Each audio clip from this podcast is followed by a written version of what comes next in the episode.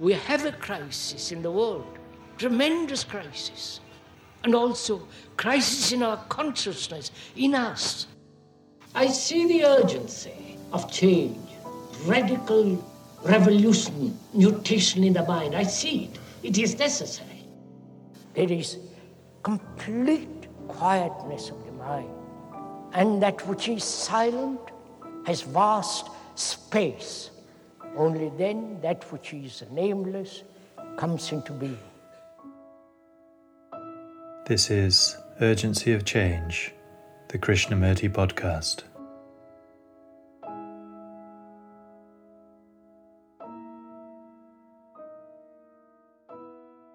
Hello, and welcome to episode 75 of Urgency of Change. Each weekly episode in this season of the Krishnamurti podcast is based on a major theme of the philosopher's talks, such as freedom, self knowledge, beauty, intelligence, and meditation.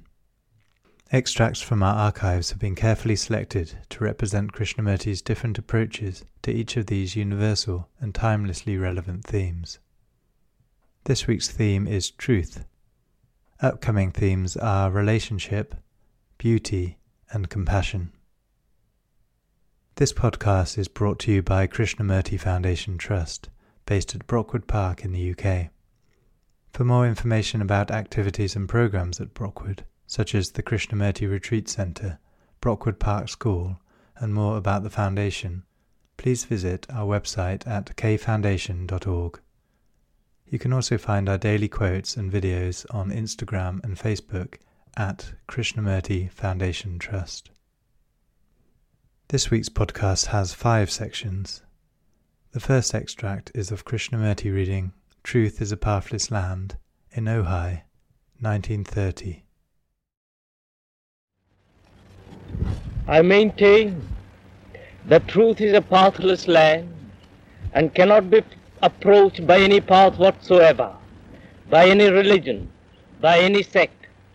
Truth being limitless, unconditioned, unapproachable by any path whatsoever, cannot be organized, nor should any organization be formed to lead or coerce people along any particular path. First, understanding that, then you will see how impossible it is to organize a belief. A belief being purely an individual matter. You cannot, and therefore must not organize it.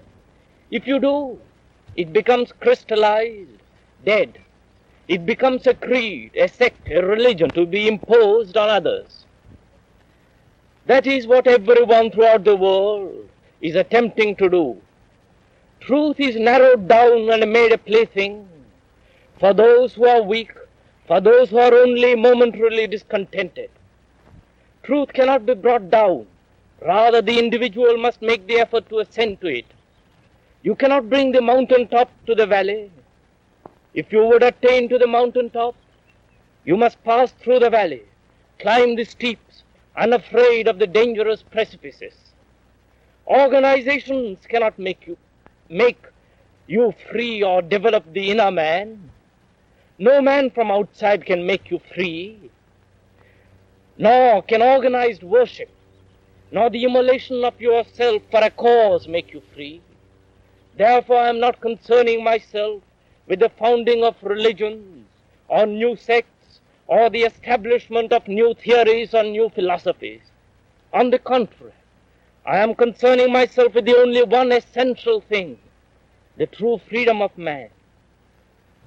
I would help him to break away from all limitations, to free himself from all fears, from the fear of religion, from the fear of salvation, from the fear of spirituality, from the fear of love, from the fear of death, from the fear of life itself.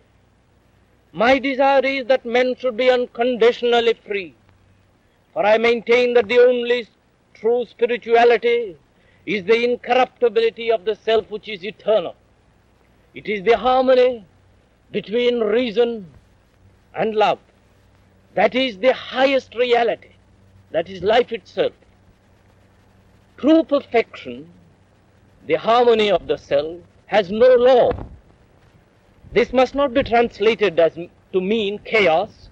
It is above all law and above all chaos because it is the seed of everything, that from which all transformation arises and on which all things depend. If you desire the harmony of the self, in which is truth, and that poise of the self in which is true creation, you must care for that self which abides in each and be concerned only with that self. In creating that eternal poise lies the unfoldment of truth. Without understanding, the struggle between mind and emotion creates fear. If you would establish that harmony, then worship, prayers, mediators, the seeking of comfort are unnecessary. You must come to it naturally, as the flower blooms of a clear morning. The mind and the heart are of the same substance, and you must look to the purification of that substance and make that substance, which is thought, which is love, incorruptible. The moment there is in thought separation created by the mind, there is limitation and hence sorrow. The moment there is in love the creation of personal likes and dislikes, there is limitation and hence sorrow. To make the mind and the heart of man free from limitation, free from corruption, is happiness, liberation, and truth.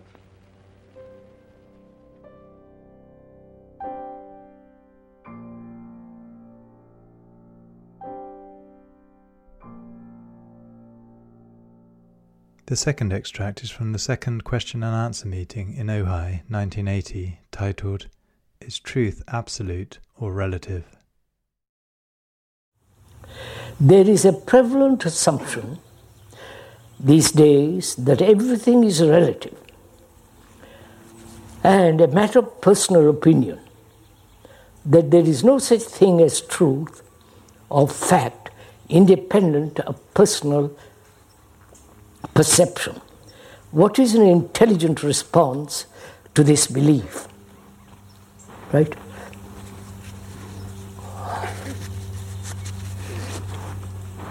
Is it that we are all so terribly personal? What I see, what you see, is the only truth? What my opinion and your opinion are the only facts we have? That's the question implies. That everything is relative. Goodness is relative. Evil is relative. Love is relative.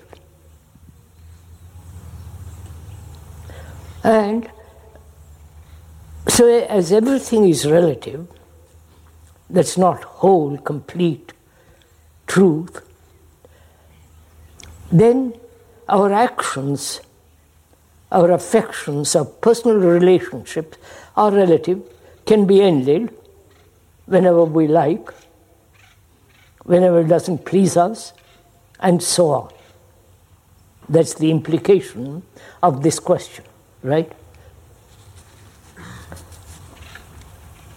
Now, is there, we are both of us investigating, please, I'm not telling you, is there such thing as truth? Apart from belief, apart from personal opinion, belief,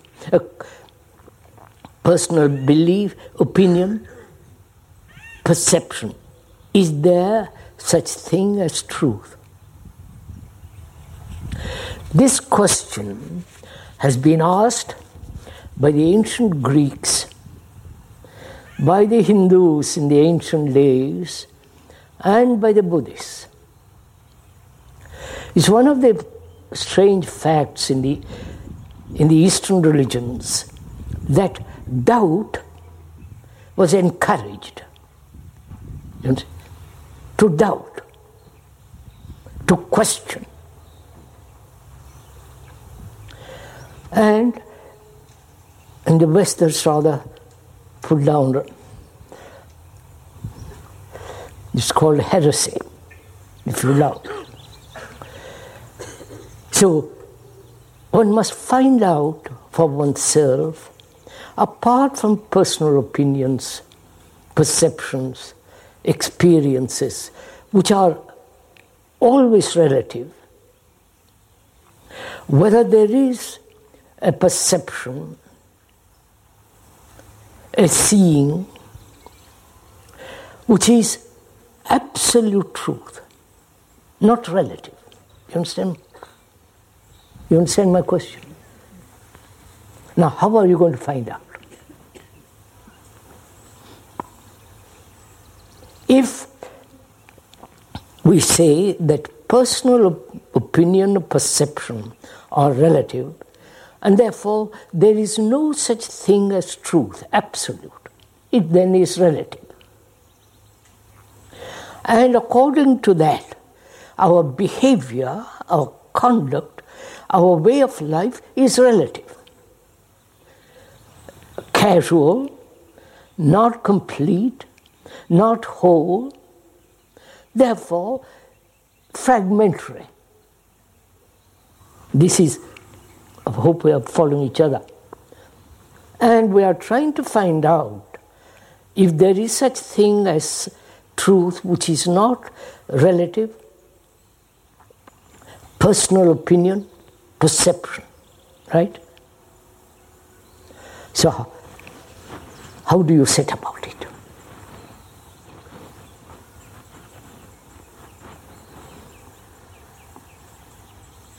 How would you, if this question is put to you, how would you find out if there is such thing as truth which is absolute, which is not relative, which is complete, which is never changing under climate, personal opinions, uh, and so on. How will you find? How do you? How does your mind, the intellect, find out, or thought find out? You, may we go on with this? Does it interest you all this? I wonder why. because when you are inquiring into something that demands a great deal of investigation, action in daily life, a sense of putting aside which is not, which is false. That's the only way to proceed, right?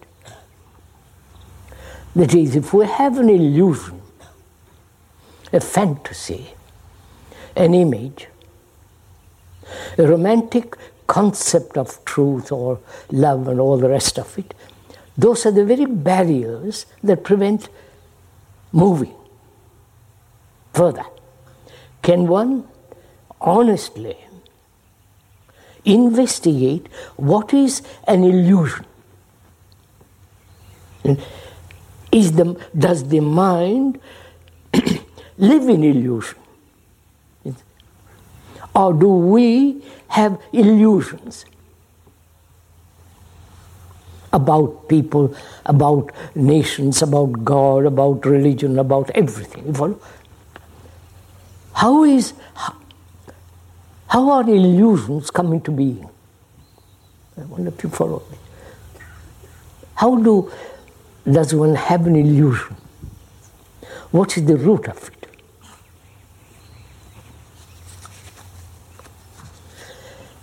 What do we mean by the word illusion?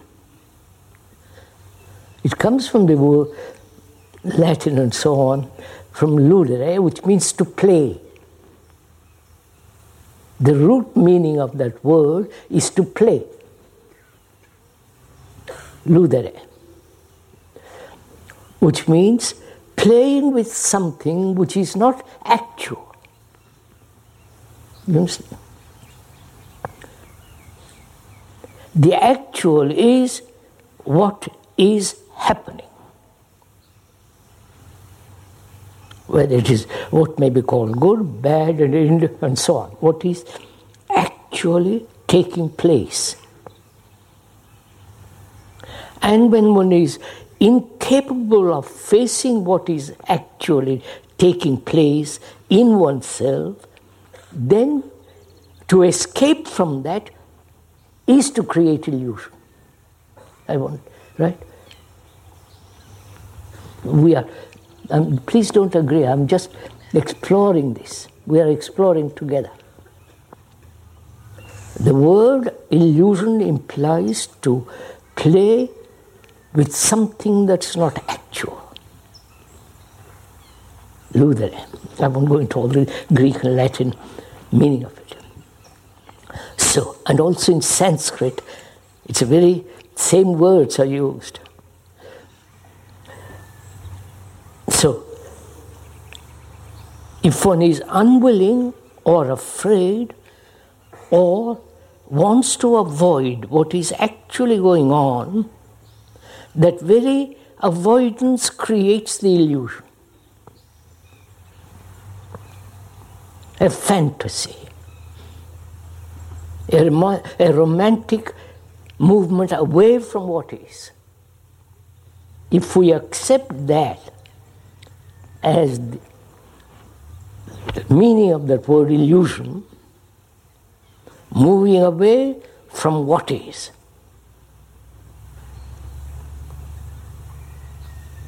Right? Can we go on from.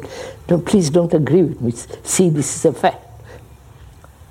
Then, can we avoid this movement, this escape from actuality?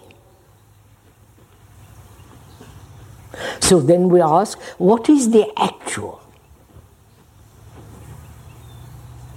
Right, you're following? The actual is that which is happening, which is the responses, the ideas, actually. The actual belief you have, the actual opinion you have, and to face them is not to create illusion, right? Can we go in our investigation? Have we gone that far? Right? Because otherwise you can't go further. So we so as long as there are illusions, opinions, uh, perceptions based on the avoidance of what is, then that must be relative. Right? Right, so Avanti, should we go on?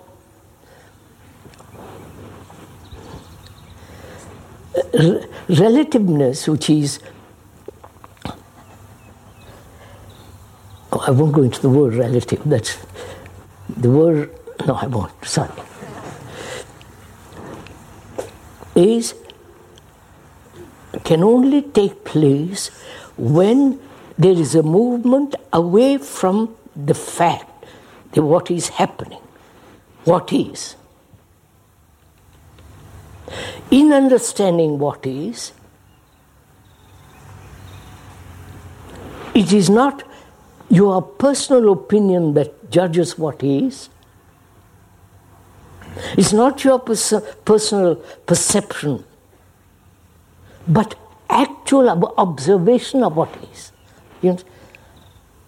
One cannot observe what is actually going on if you say, My belief dictates the observation, my conditioning dictates the observation. Then it is avoidance of what the understanding of what is. I wonder if you got it. Right? Are we doing this? Actually, do it. See that perceive what is actual, your actual belief, your actual sense of dependency, your actual competitiveness and not move away from it, observe it. That observation is not personal, right? But if you make it personal, that is, I must, I must not, I must be better than that, then it becomes personal and therefore it becomes relative. Whereas if we could look at it, at what is actually taking place, then there is complete avoidance of any form of illusion. Right? Can we do this? You may agree to this verbally, but can we actually perceive our dependency, right? Either a dependency on a person, on a belief, on an ideal, or on some experience which has given you a great deal of excitement and all the rest of it, and therefore depend on those, that dependence will inevitably create illusion. So, can we observe the fact that we are dependent and observe it? Right? So, in the same way, we're going to find out if there is such a thing as absolute truth. If you're interested in this because it's been asked not only by some casual questioner, but by monks who have given their life to this, you understand? By philosophers, by every religious person up who is not institutionalized, deeply concerned with life, with reality and truth. You understand? So if you if you are really concerned about what is the truth, one has to go into it very, very deeply. First of all, one has to understand what is reality. Right? What is reality?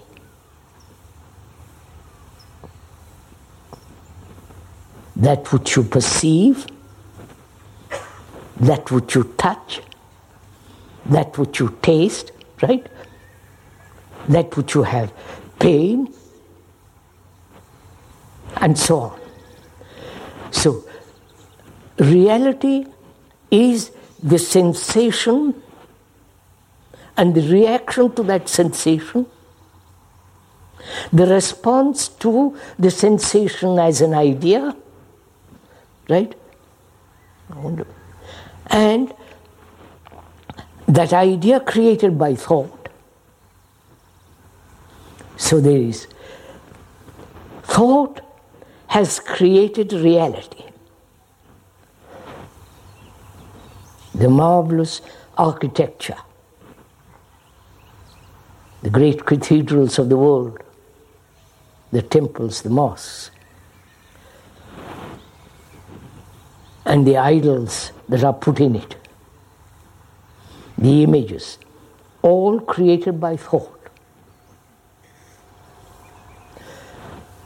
And we say that is reality because you can touch it,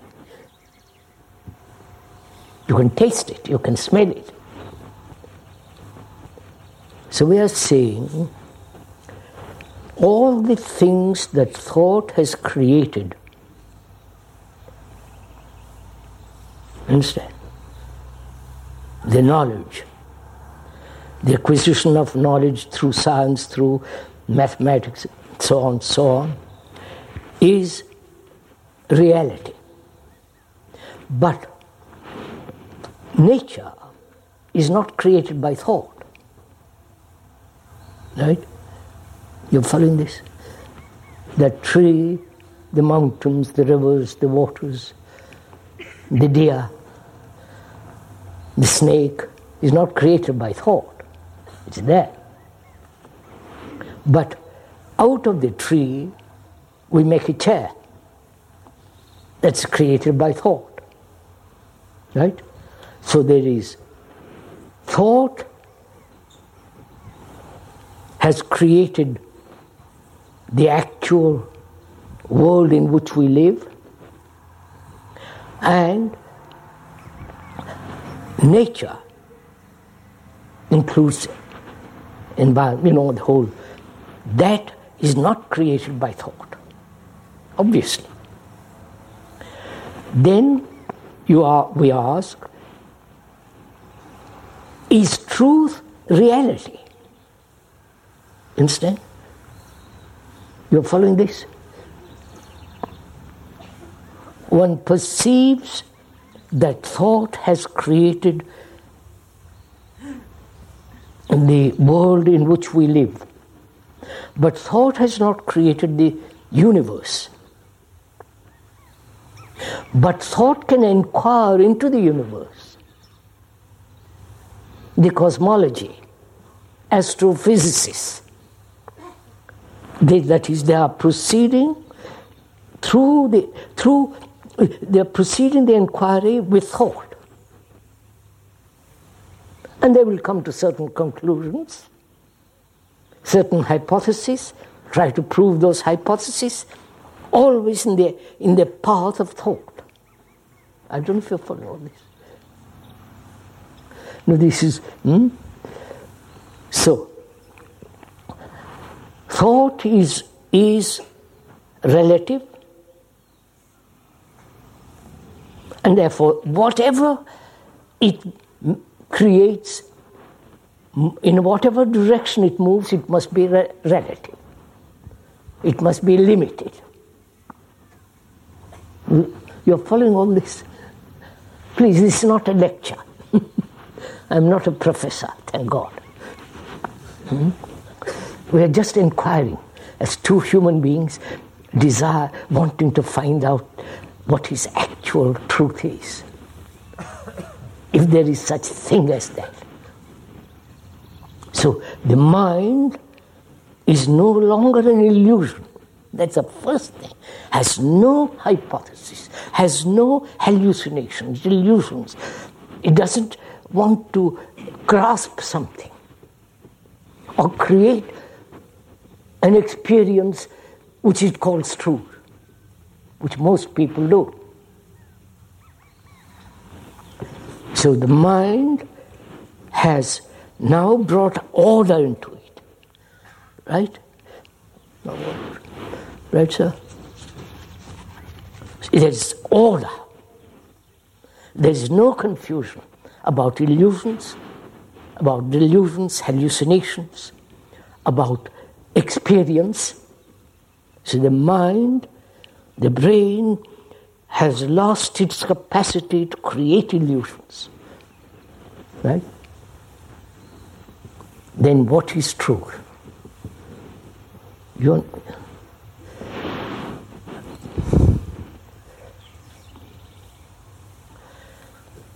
That is, sir, what is the relationship between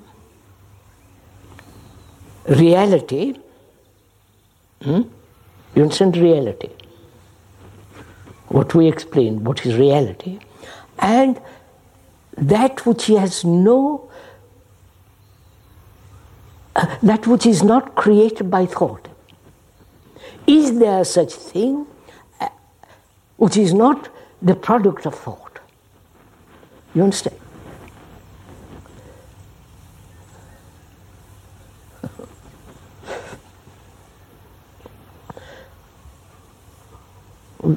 Can we go on with this?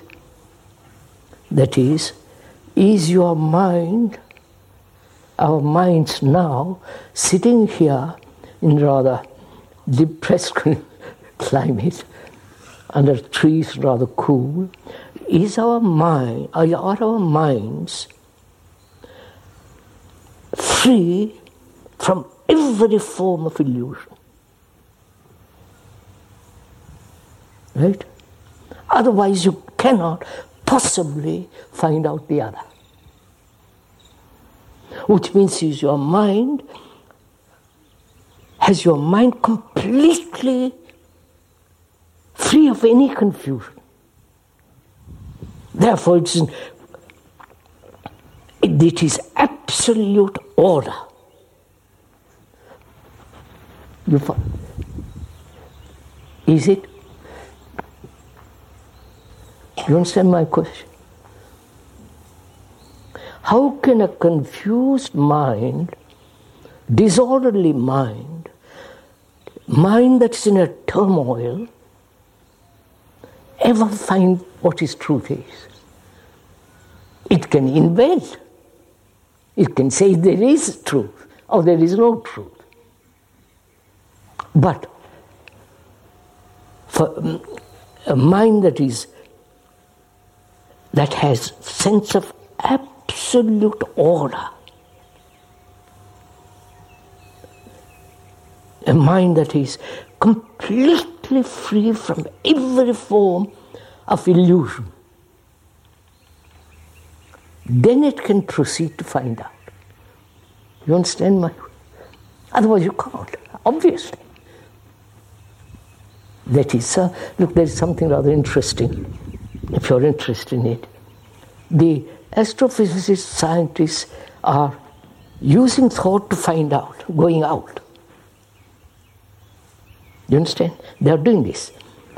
They are investigating the world around them, matter, and going beyond the astrophysics, beyond, but always moving outward. Right? But if you start inward, the me is also matter. Right? Thought is matter. So the, if, if you can go inwards, then the, you are moving from fact to fact. Right? I wonder if you see all this. Therefore, what you that which is beyond matter, you begin to discover. That's up to you. So it's this very serious affair. It's not just a morning, Thursday morning, an hour to discuss this. One has to give one's, you understand? One has to give one's life to this not away from life. Life is my struggle, my anxiety, my fears, my boredom, my loneliness, my sorrow, my misfortunes, all the regrets, and all that's my life. That I must understand and go through that. You follow? Not away from it. Then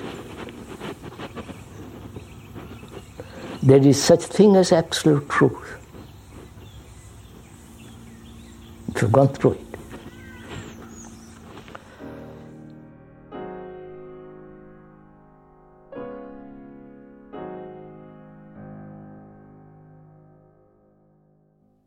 The third extract is from Krishnamurti's third question and answer meeting at Brockwood Park in 1983, titled Facts Show What the Truth Is.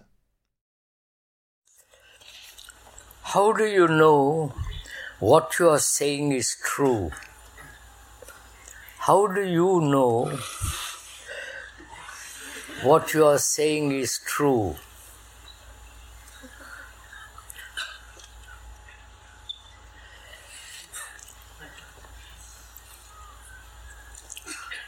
Why do you ask me that question? Isn't it true that long, as long as there is national division, economic division, racial division, religious division, there must be conflict. That's a fact. Right? Would you accept that? So it's not what I say to be true, but the fact itself. Facts themselves show what the truth is. As we talked the other day about relationship, as long as there is this separation between two human beings, psychologically, there must be conflict.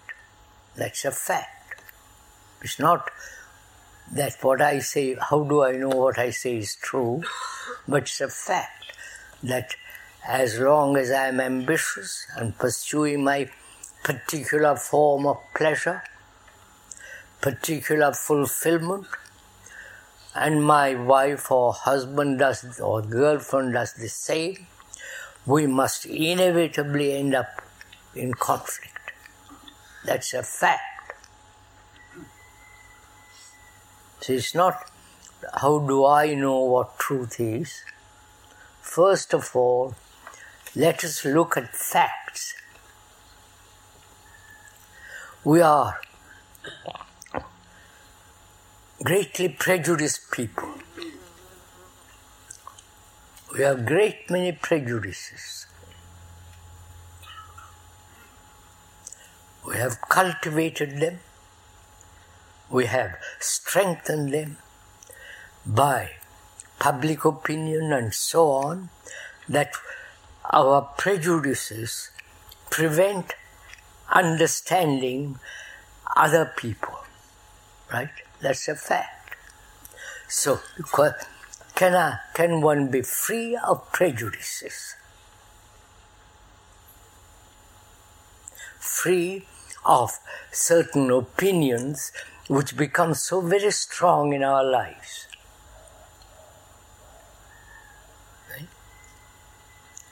And the question then arises how is it possible for human beings to be free of prejudices?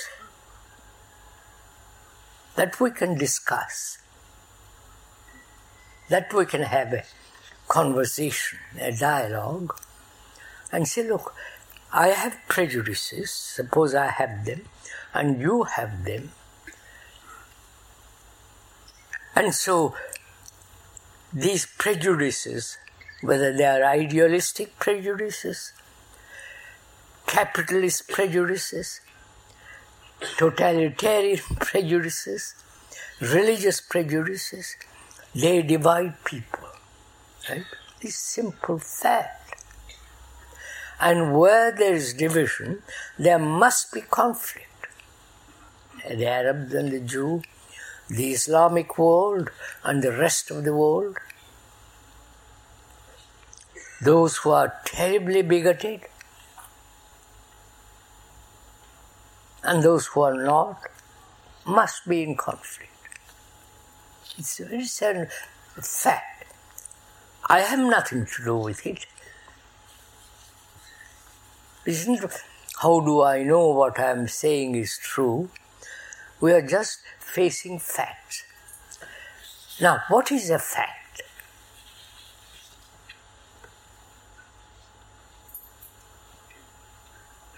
What do you think is a fact? That which has happened before an incident, a car accident, that's a fact. Or what is happening now, sitting here, is a fact. But what will happen in the future may not be a fact. I want to. So, facts implies that which has happened before. Yesterday, walking along the lane, I met a, a viper. I saw it. I, it didn't bite me. That's a fact. And what is happening now, what I am thinking, what I am doing now, is a fact. And what I will do may not be a fact. It might happen or might not happen. So if you are clear on what is a fact, and then what is an idea, you understand? Is an idea a fact? You understand? And the word idea, Greek and so on, Latin, means to observe. Just the root meaning of that word, idea, is to observe, to perceive, to see. What we do is see a fact and make an abstraction of it and then pursue the idea. Which means there is always the fact and a conclusion from the fact. And pursue the fact. Pursue the conclusion, not the understanding of the fact. Am I making myself clear? So please, it's not how do you know what you are saying is to be true? The speaker is merely pointing out facts. Those facts are not personal. If I say, I'm a Hindu and stick to it, that's a fact. Whether it's an illusion, whether it is as some kind of superstitious, sentimental nonsense, that's also fact. Yes, fact can be an illusion or actual. But most of us live with illusions. I'm an Indian, that's an illusion. And you are if I may most gently point out, you are British. That's also an illusion. This tribal insular worship is destroying the world. That's a fact. As long as I am an Arab and you are something else, I'm going to destroy you because I believe by destroying I go to heaven. Right? That's, that's an illusion which they have accepted as a fact. And for that illusion, they're willing to fight and kill and destroy. Right? So, can we always deal with facts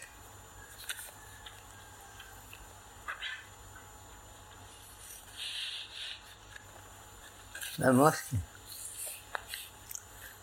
Can we always be with facts?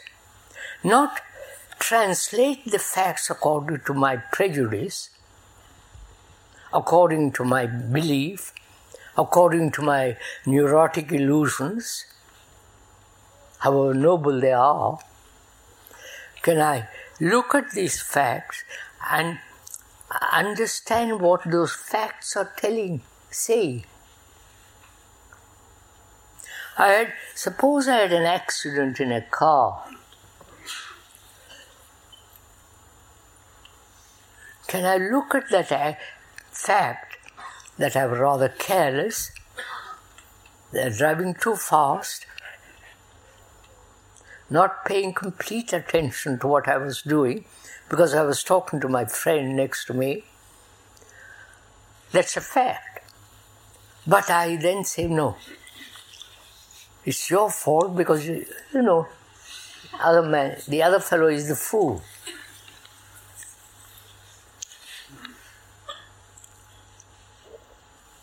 Now, it's a fact that we have ideals, right? Don't you all have ideals? No? I wish could have a dialogue, friendly, talk to each other. Don't you have ideals? I'm afraid you do. ideals. What, what are those ideals? Are they facts? The ideal that we must live peacefully, right? The ideal that we must be, whatever it is, non-violent, or the ideals of a communist, which are drawn from historical study, and but those studies are prejudiced by my conditioning. So, why do we have ideals at all? I know this is a dangerous thing to say because most of us live with these extraordinary ideals. We are questioning, please. I'm not saying you should or should not have ideals. I'm saying, why do we have ideals? Faiths, beliefs. As a Christian, as a Buddhist, as a Hindu, I'm an American, you're British, and you know, all the rest of it. Why?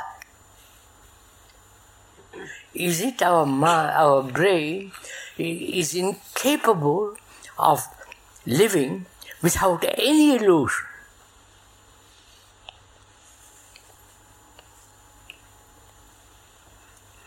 What do you say to that? Is my brain capable, strong, vital, to understand things as they are and not create a future ideal.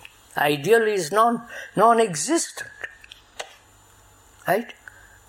All Christians and all religious people believe that you must not kill. Right? And probably the Christians have killed more than anybody else. Right? I admit it, so don't be and the Muslim Islamic world have killed more. Not not so more, not so many, so many as the Christians. and probably the Buddhists and the Hindus come much on a lower scale because they are barbarians. they are uncivilized people. And so it goes on. And we know that ideals of every kind, faith, belief, divide people. Right? That's a fact. So, can we be free of ideals, of faith, of being identified with one group and against another group which identifies with another group? You follow? be free of all this. Could we? Or is that impossible?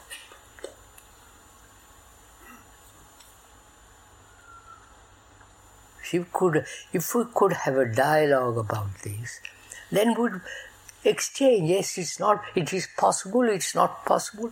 Why is not possible? You understand?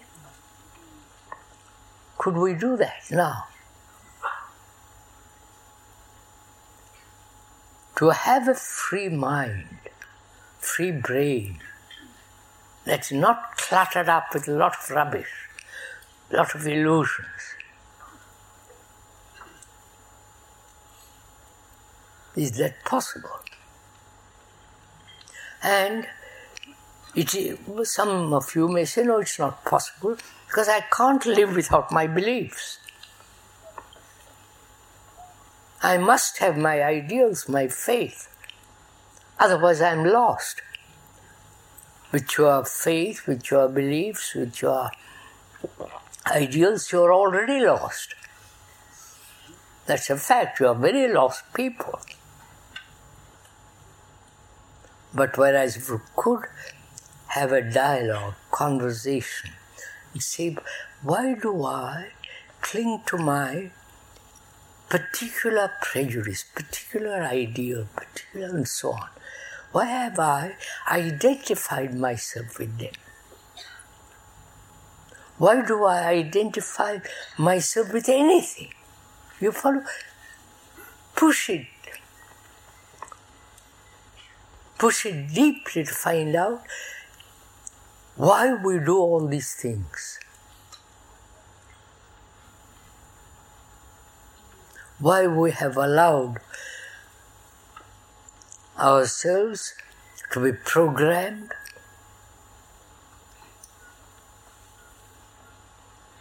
why we are afraid of public opinion, and so on and so on. So the question, how do you know what you are saying is true? I'm afraid has very little meaning. Truth is not something that's not that is mysterious. Truth is where you are. From there we can begin. Truth is I'm angry. I'm jealous. I'm I aggressive. I quarrel. That's a truth. That's a fact. So one must begin, if one may most respectfully point out where one is. That's why it's important to know oneself, to have complete knowledge of oneself, not from others, not from psychologists, brain specialists, and so on, but to know what you are because you are the story of mankind. You understand all this? If you know how to read that book, which is yourself, then you know all the activities and the brutalities and the stupidities of mankind. Because you are the rest of the world. Right? Is that question clear?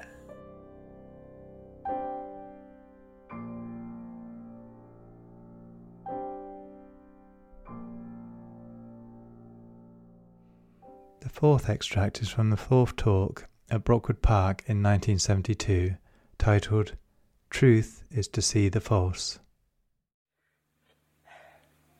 So the mind can never say it knows. Therefore, it is always moving, living, active. Therefore, it has no anchorage. It's only when it is anchored, gathers opinions, conclusions, and separation. Now, this is meditation. Which is meditation is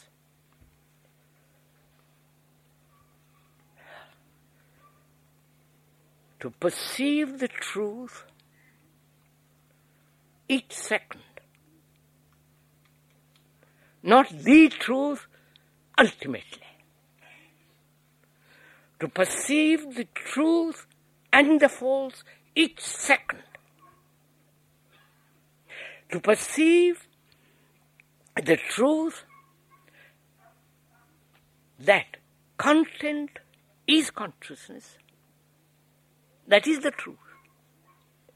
To say to see the truth that I do not know how to deal with this thing. Right? That is the truth, not knowing. Therefore, not knowing is the state in which there is no content. It is so terribly simple. That's what you are objecting to. You want something clever, mm, complicated, put together.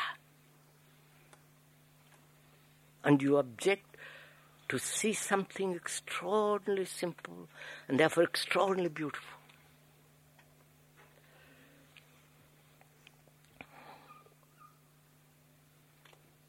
So, can the mind, which is the brain, see its own limitation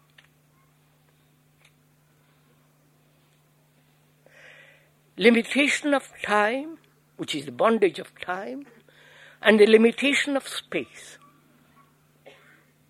And as long as one lives within that limited space and time binding movement, there must be suffering. There must be psychological despair, hope, and all the anxiety, everything takes place. So when the mind has perceived the truth of this, then what is time? Then is there a different dimension which thought cannot touch, therefore cannot describe. You,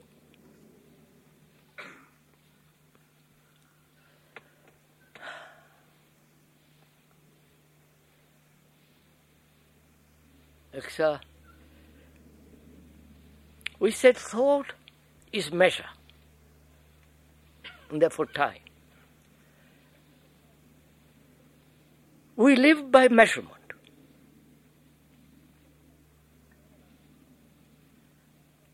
All our structure of thinking is based on measurement,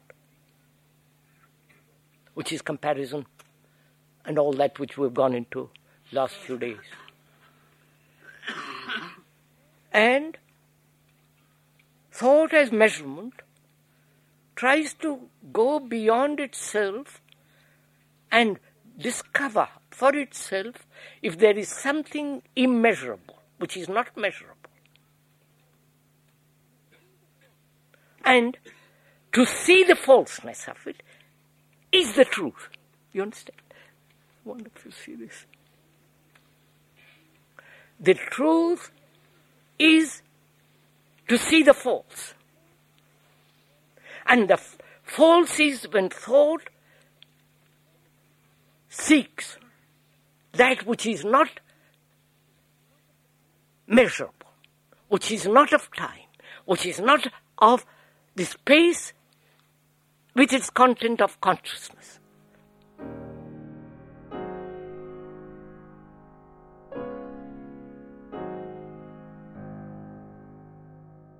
The final extract this week is from Krishnamurti's first question and answer meeting in Ojai 1984 titled Truth Acts as a Poison If One Doesn't Act. Please explain what you mean by saying that if one perceives truth and does not act, it acts as poison. Do you need explanation for that?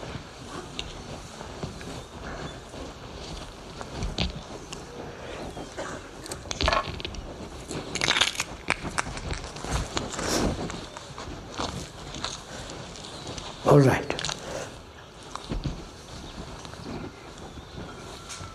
I have heard the truth that thought is limited. That's the truth. That's not an invention. That's not an exotic idea, something conceived by some idiot or other. It is a fact. And I listen to the fact the truth of it.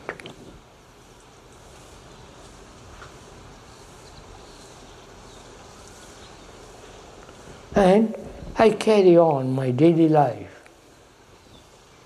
What takes place? I've realized something to be true and I'm acting quite the opposite to that. what happens? Conflict increases more and more and more. It's much better not to hear the truth. Then you can carry on in your old way. But moment you hear something to be extraordinarily beautiful,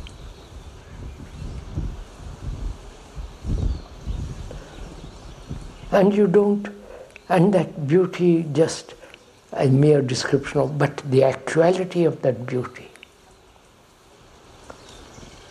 Then you do something ugly and keep on repeating doing the thing ugly, it's obviously a poison. It not only affects you physically, inwardly, and also it affects great deal the brain that has heard something to be true and does the contrary.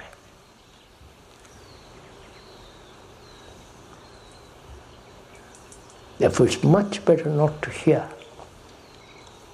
if you want to carry on your old way. There's a very good story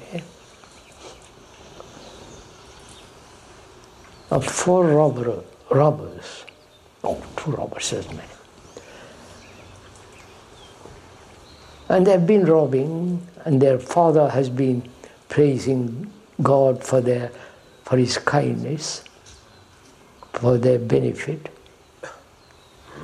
Understand? Thieves have also gods, not the only rich people. So one day they have, been robbing somebody or other and are coming back.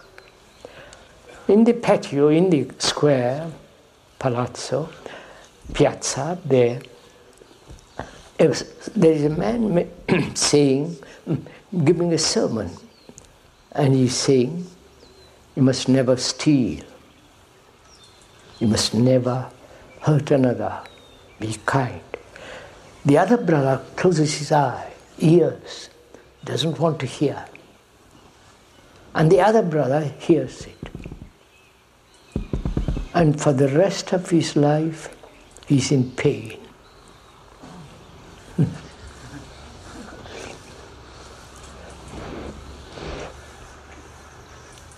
I think this is a fact, really a great fact. We don't, we don't seem to realize it.